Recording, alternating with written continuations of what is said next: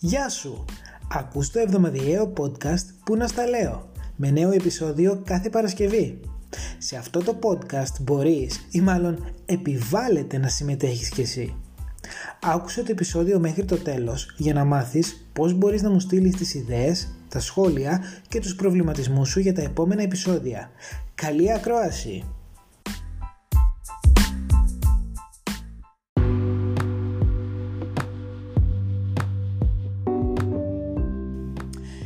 Γεια σας φίλοι μου, καλώς ήρθατε στο πρώτο επεισόδιο του podcast «Πού να Σταλέω». Σήμερα μαζί μου, έτσι ως πρώτη καλεσμένη, έχω μια πολύ καλή μου φίλη, τη Σοφία τη Χατζησαβίδου, με την οποία θα συζητήσουμε ένα πολύ έτσι επίκαιρο, πάντα επίκαιρο θέμα. Ε, Σοφία, θες να χαιρετήσεις πρώτα τα φιλαράκια που μας ακούνε? Γεια σας φίλοι μας, είμαι η Σοφία Χατζησαβίδου, η φίλη του Χρήστου. Λοιπόν, ε, με τη Σοφία σήμερα θα συζητήσουμε ένα πολύ φλέγον θέμα, το οποίο είναι πάντα φλέγον ομολογώ, τις σχέσεις και αυτό. Γιατί τα περισσότερα από τα mail που είδα, που μου στείλατε, ε, έχουν να κάνουν με προβλημα... προβλήματα και προβληματισμούς πάνω σε αυτό το τομέα.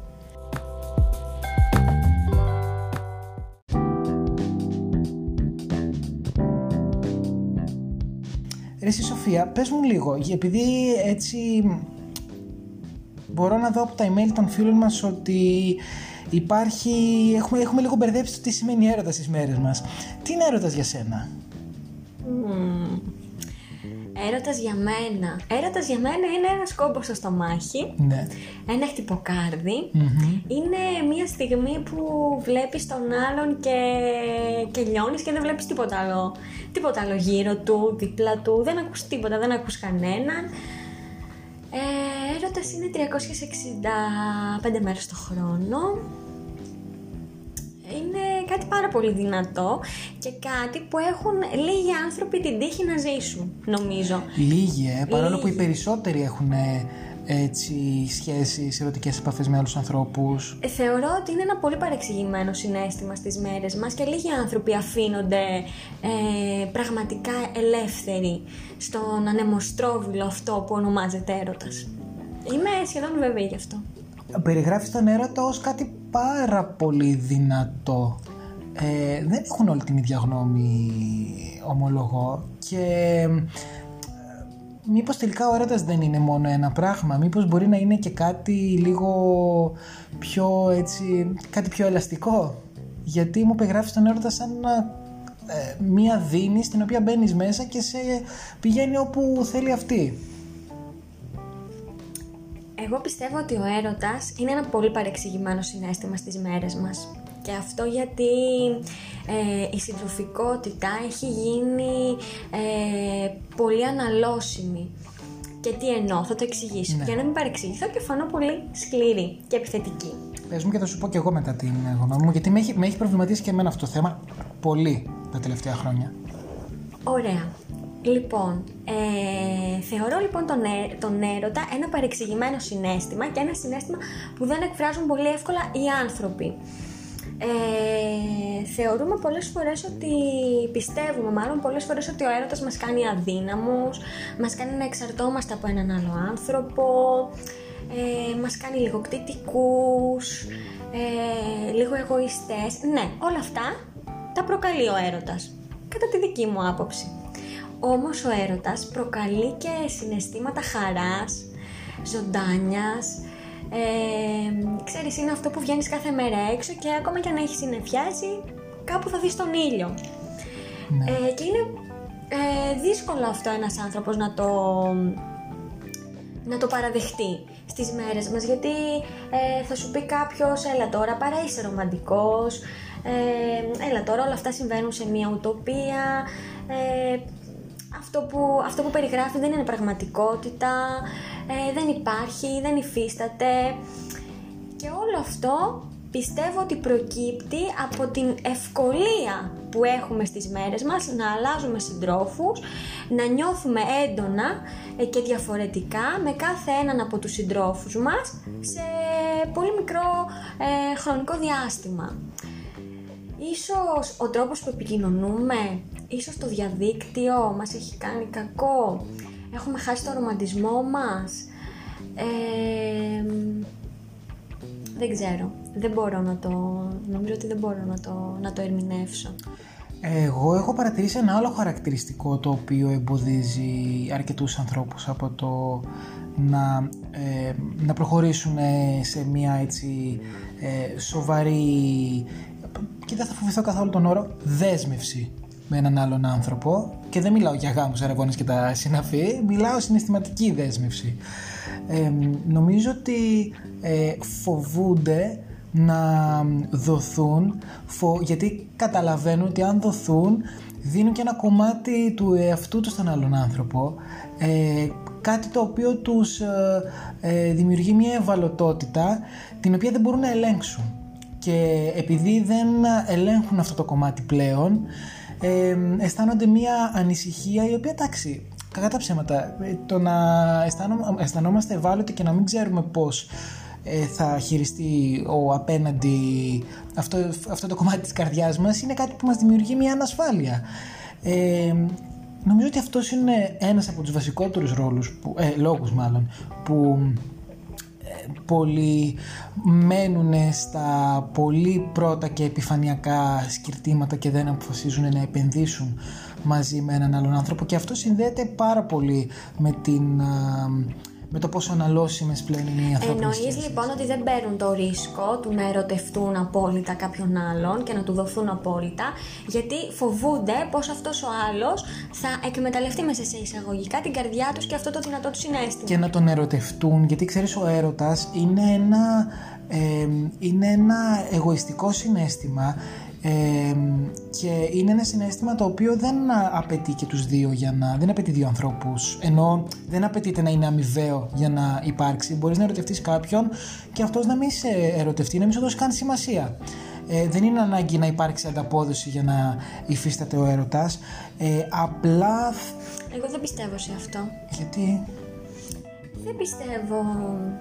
Καταρχήν δεν πιστεύω στον έρωτα με την πρώτη ματιά. Άρα νομίζω ότι αυτό απαντάει στο ερώτημά σου. Mm.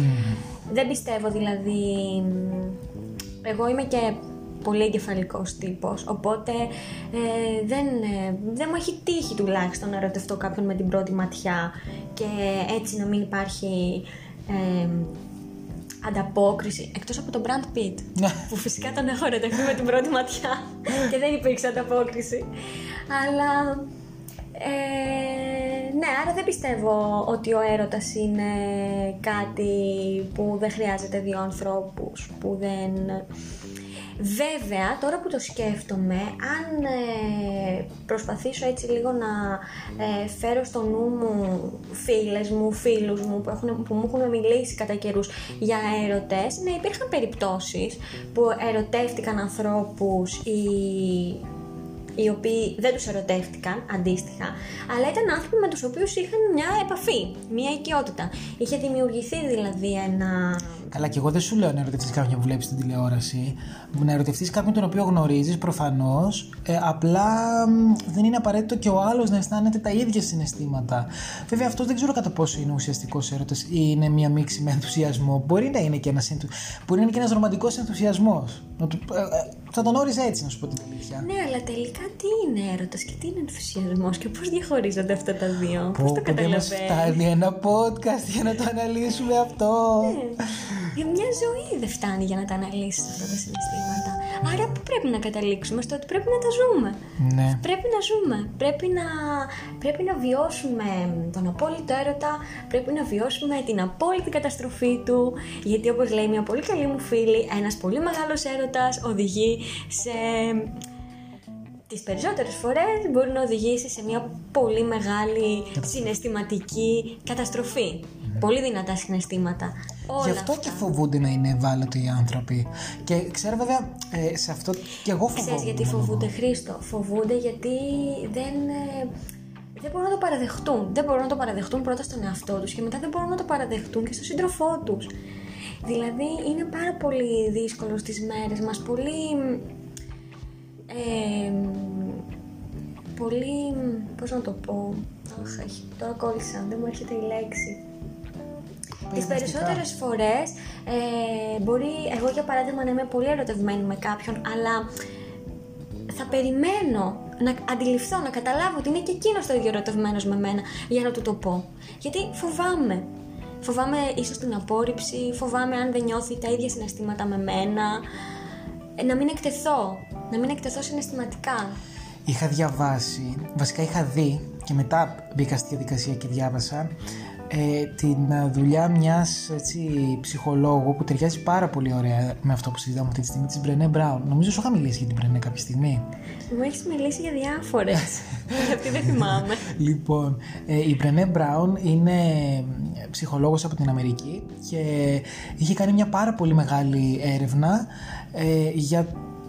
Είναι και κοινωνική ανθρωπολόγος ταυτόχρονα ε, και είχε βρει ότι ε, ένας από τους μεγαλύτερους φόβους των ανθρώπων είναι η ευαλωτότητά τους και έκανε μια ολόκληρη πραγματεία πάνω στο χαρακτηριστικό της ευαλωτότητας, ώστε να αποδείξει ότι η ευαλωτότητα δεν είναι σημάδι αδυναμίας. Η, η διάθεση και η, το να πεις στον εαυτό σου «ΟΚ, okay, τώρα πηγαίνω, είμαι ευάλωτος, το καταλαβαίνω και είμαι οκ okay με αυτό». Και παίρνω το ρίσκο, δεν είναι σημάδι αδυναμίας, είναι σημάδι δύναμης.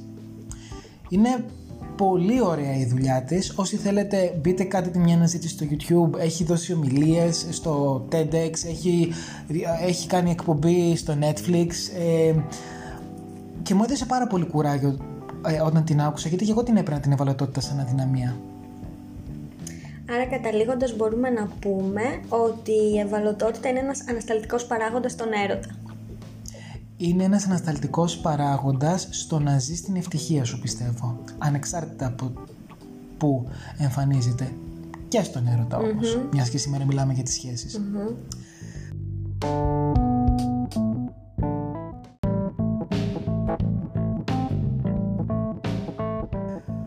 Ε, Θέλω όμως να δούμε και ένα άλλο κομμάτι, γιατί όλα καλά με το... μέχρι να προσεγγίσουμε το έτερονίμηση, πριν ακόμη γίνει έτερονίμηση και γιατί φοβόμαστε να το κάνουμε αυτό. Ε, αλλά ξέρεις κάτι, ακόμα και μέσα στη σχέση θέλω να περάσουμε σε κάποιες γκρίζες ζώνες. Καλά, υπάρχουν πολλές γκρίζες ζώνες μέσα σε μια σχέση, δεν το συζητώ.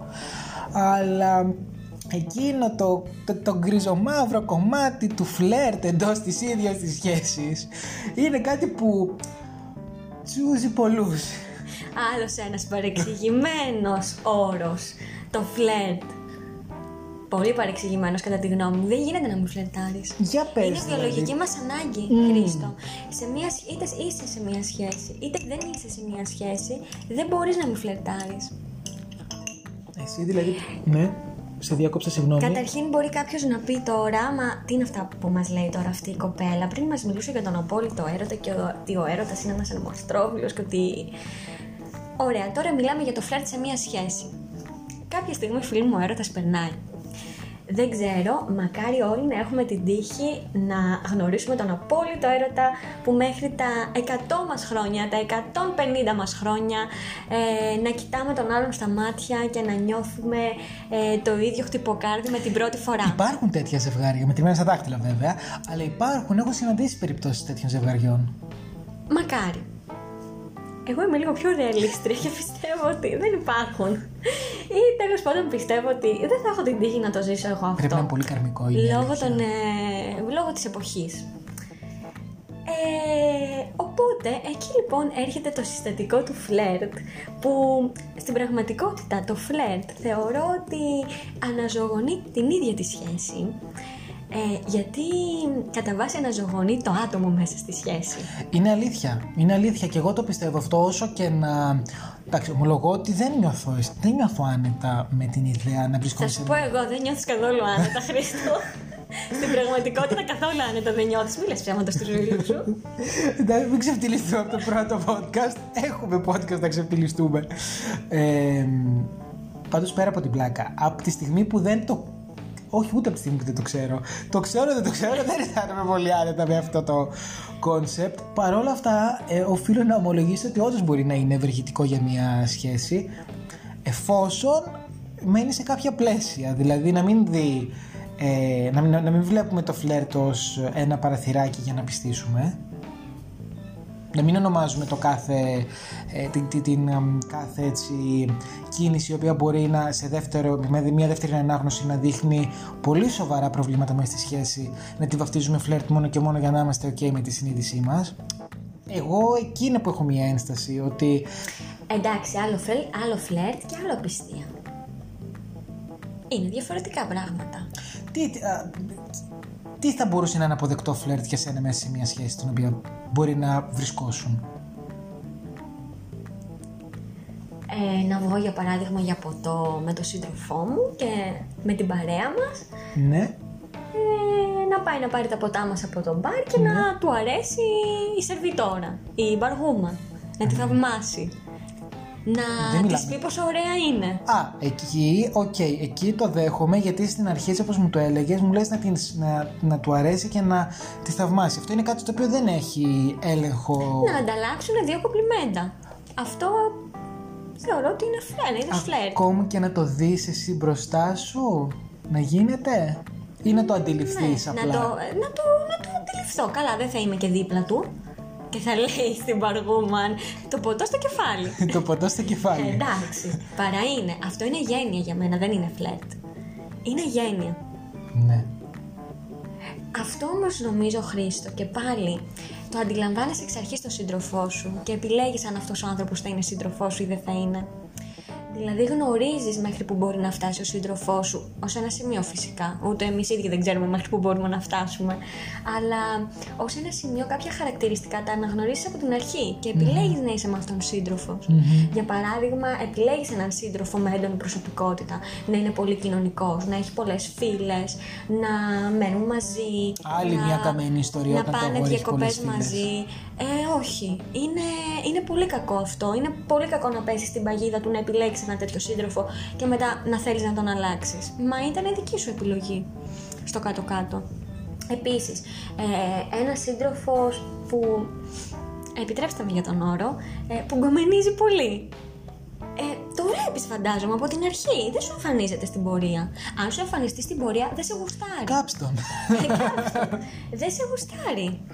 Τελείωσέ το. Γιατί να βασανίζεσαι και γιατί να βασανίζεσαι και εκείνον. Γενικότερα δεν συμφωνώ με τα ζευγάρια που γίνονται ζευγάρια υπό κάποιες προϋποθέσεις και μετά αυτές τις προϋποθέσεις προσπαθούν να τις αλλάξουν. Mm. Δεν γίνεται. Έχεις επιλέξει να είσαι με έναν σύντροφο με κάποια συγκεκριμένα χαρακτηριστικά. Με αυτά τα χαρακτηριστικά είτε θα συμφιλειωθείς και θα τα αποδεχτείς, είτε δεν θα συμφιλειωθείς, δεν σου ταιριάζουν, χωρίζεις. Πας παρακάτω. Εντάξει, συναισθηματικά δεν είναι τόσο εύκολο όσο το περιγράφουμε αυτή τη στιγμή. Θα περάσεις κάποιες δυσκολίες. Εντάξει, δεν πειράζει. Σε λαβεί. Ναι, σε λαβεί, φυσικά. Ρε εσύ Σοφία όμως, ξέρεις τι, πολλές φορές η τόση ευκολία στο φλερτ, γιατί παλιότερα δεν ήταν και τόσο εύκολο να φλερτάρεις, ε, υπήρχε, ήταν προϋπόθεση η ουσιαστική η ανθρώπινη. Χρήστο, δεν σου λέω να κάνεις το γήπα.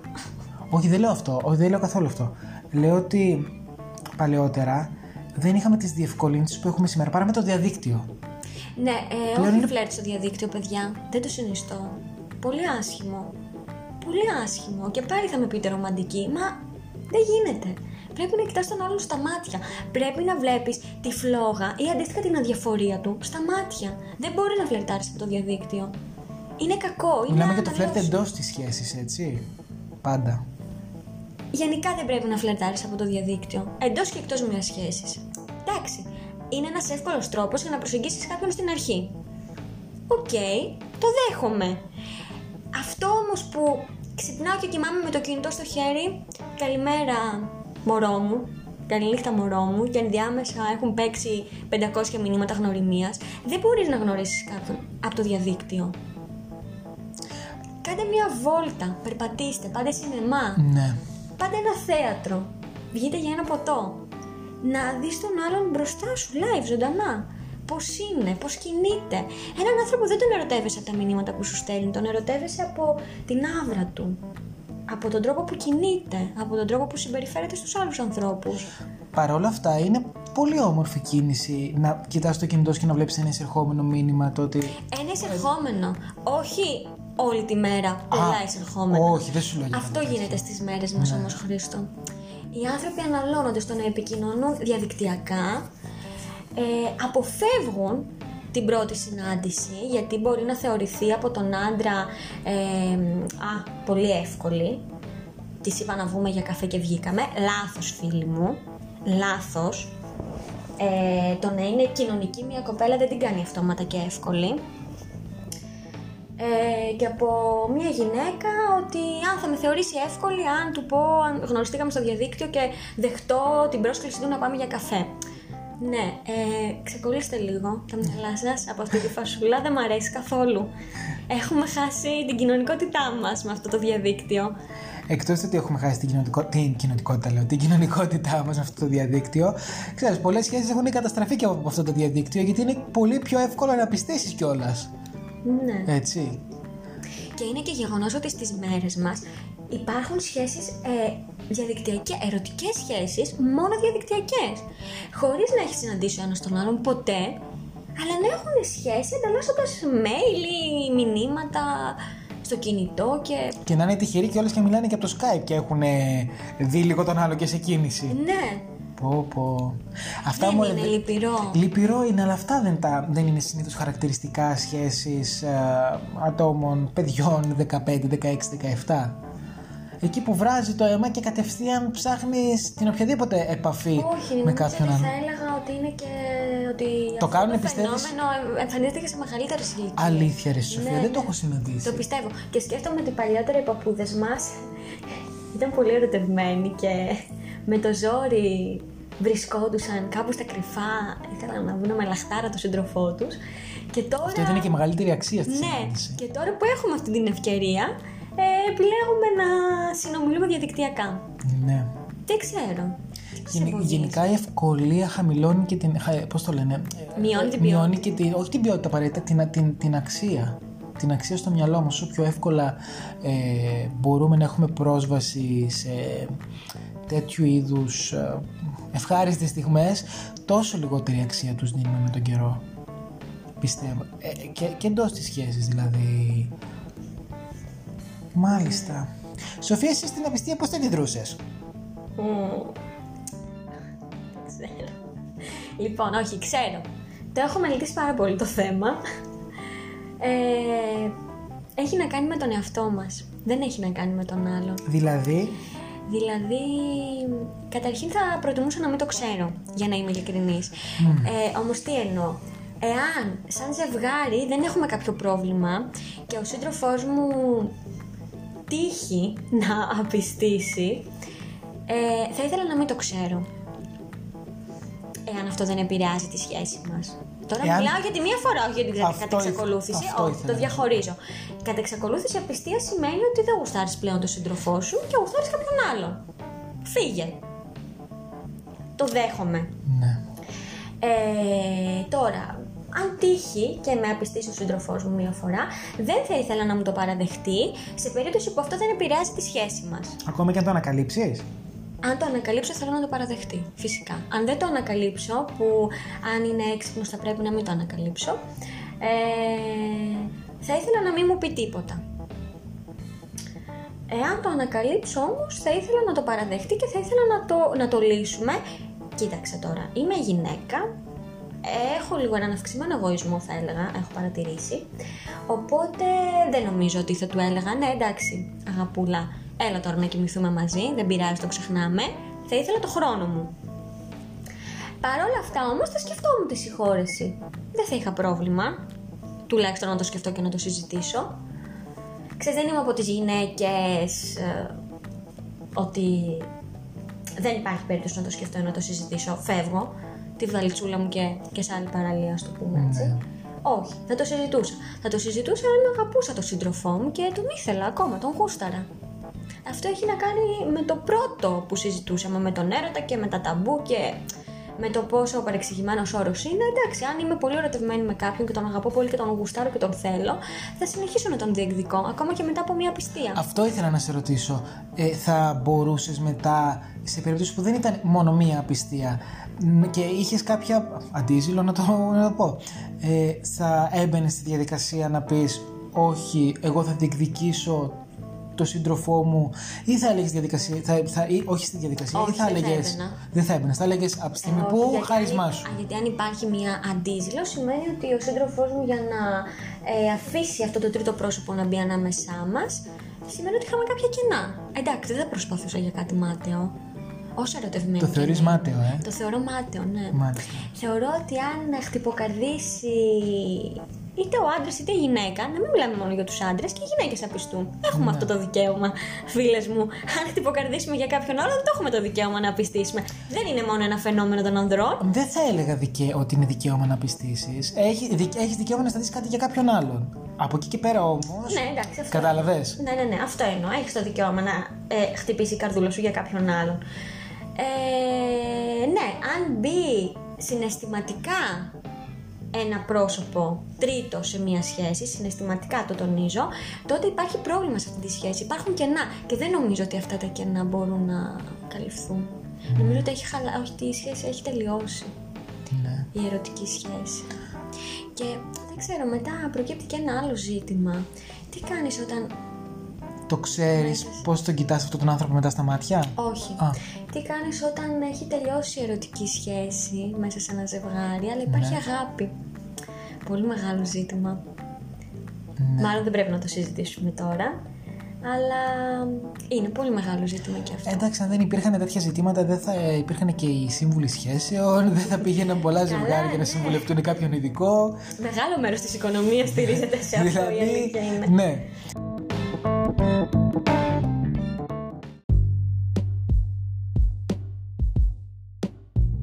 Και μιας και θίξαμε τώρα τα ζευγάρια, ε, εμείς ανήκουμε σε μια γενιά, έτσι, στα, είμαστε στα είκοσι μας, στη μέση ακριβώς των είκοσι, που σημαίνει ότι είναι πολύ πιθανό να μην έχουμε και τους παραδοσιακούς ρόλους μέσα στο, στην ίδια μας την, uh, τη σχέση. Δηλαδή στις προηγούμενες, εντάξει, όχι και εντελώς προηγούμενες γενιές, όχι πολύ προηγούμενες, και μέχρι και στα προηγούμενα δέκα χρόνια ήταν πιο συνήθες η γυναίκα να είναι πιο γουτσου-γουτσου, ο άντρας να είναι ο πιο αποφασιστικός, ο πιο βαρύς, και θεωρείς ότι υπάρχει ακόμη κάτι τέτοιο, ή έχουμε μπει σε μια άλλη διαδικασία εντός των σχέσεων? Όχι, μωρέ, δεν υπάρχει. Νομίζω ότι έχει να κάνει με το χαρακτήρα.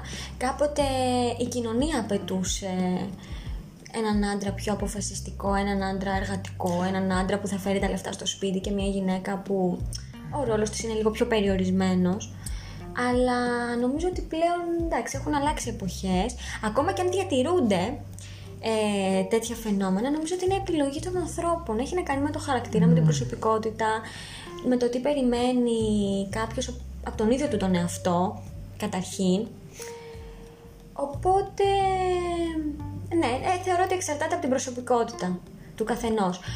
Αν με ρωτάς, αν εμβαθύνω λίγο περισσότερο. Και θέλω να μου πεις αν συμφωνείς με αυτό, και θα σου πω κι εγώ αν συμφωνώ.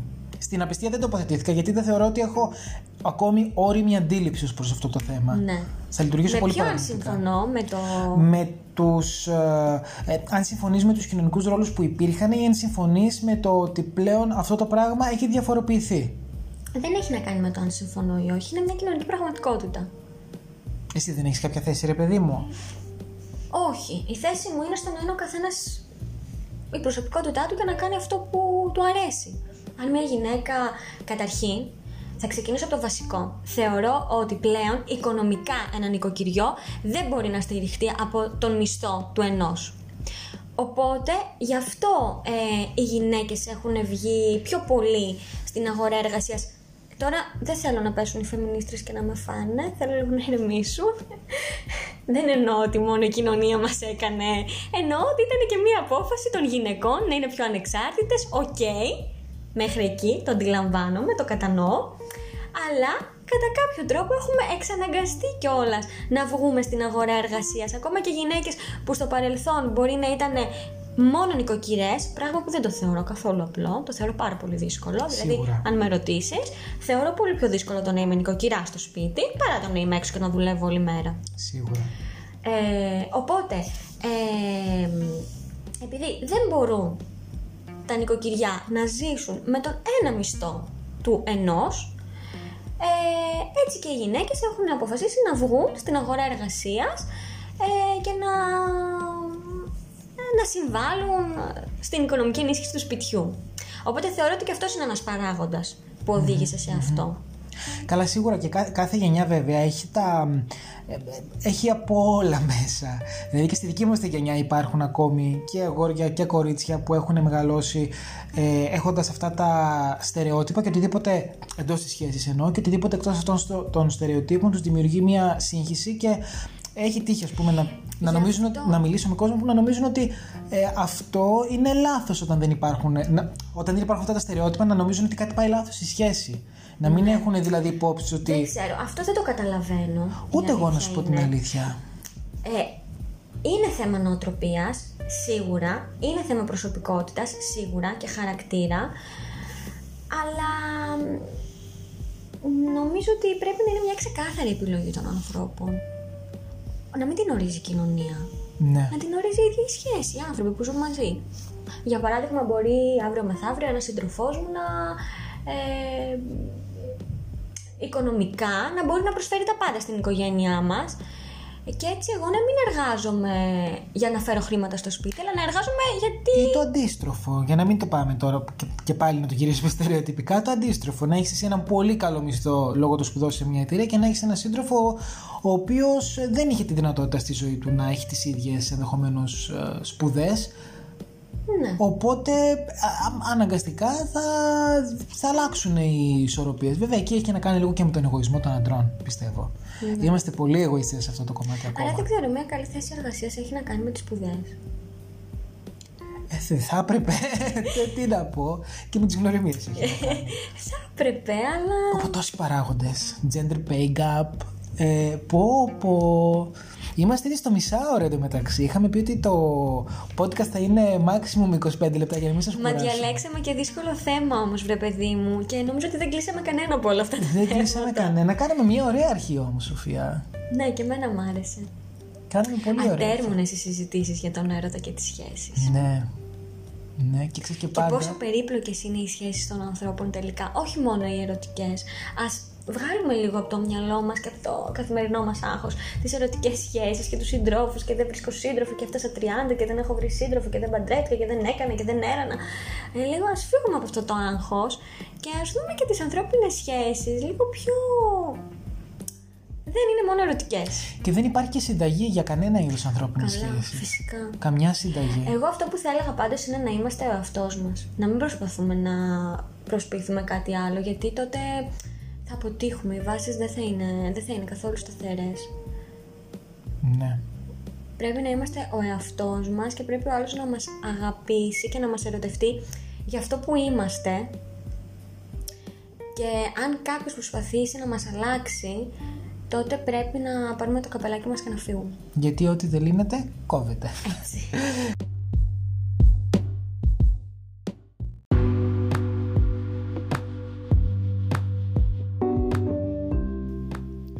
Αυτά τα ολίγα λοιπόν, φίλοι μου, για σήμερα. Σας ευχαριστώ πάρα πολύ που ακούσατε το πρώτο επεισόδιο του podcast Πού Να Σταλέω, με θέμα τις σχέσεις. Να ευχαριστήσω και τη Σοφία για τη σημερινή συμμετοχή της. Εσείς μπορείτε να μου στέλνετε email και ηχητικά μηνύματα μέσω του Anchor. Ραντεβού την επόμενη εβδομάδα με ένα νέο θέμα. Και μέχρι τότε, παιδιά, δεν ξεχνάμε, κανόνας βασικός. Ό,τι δεν λύνεται, κόβεται. Να είστε καλά.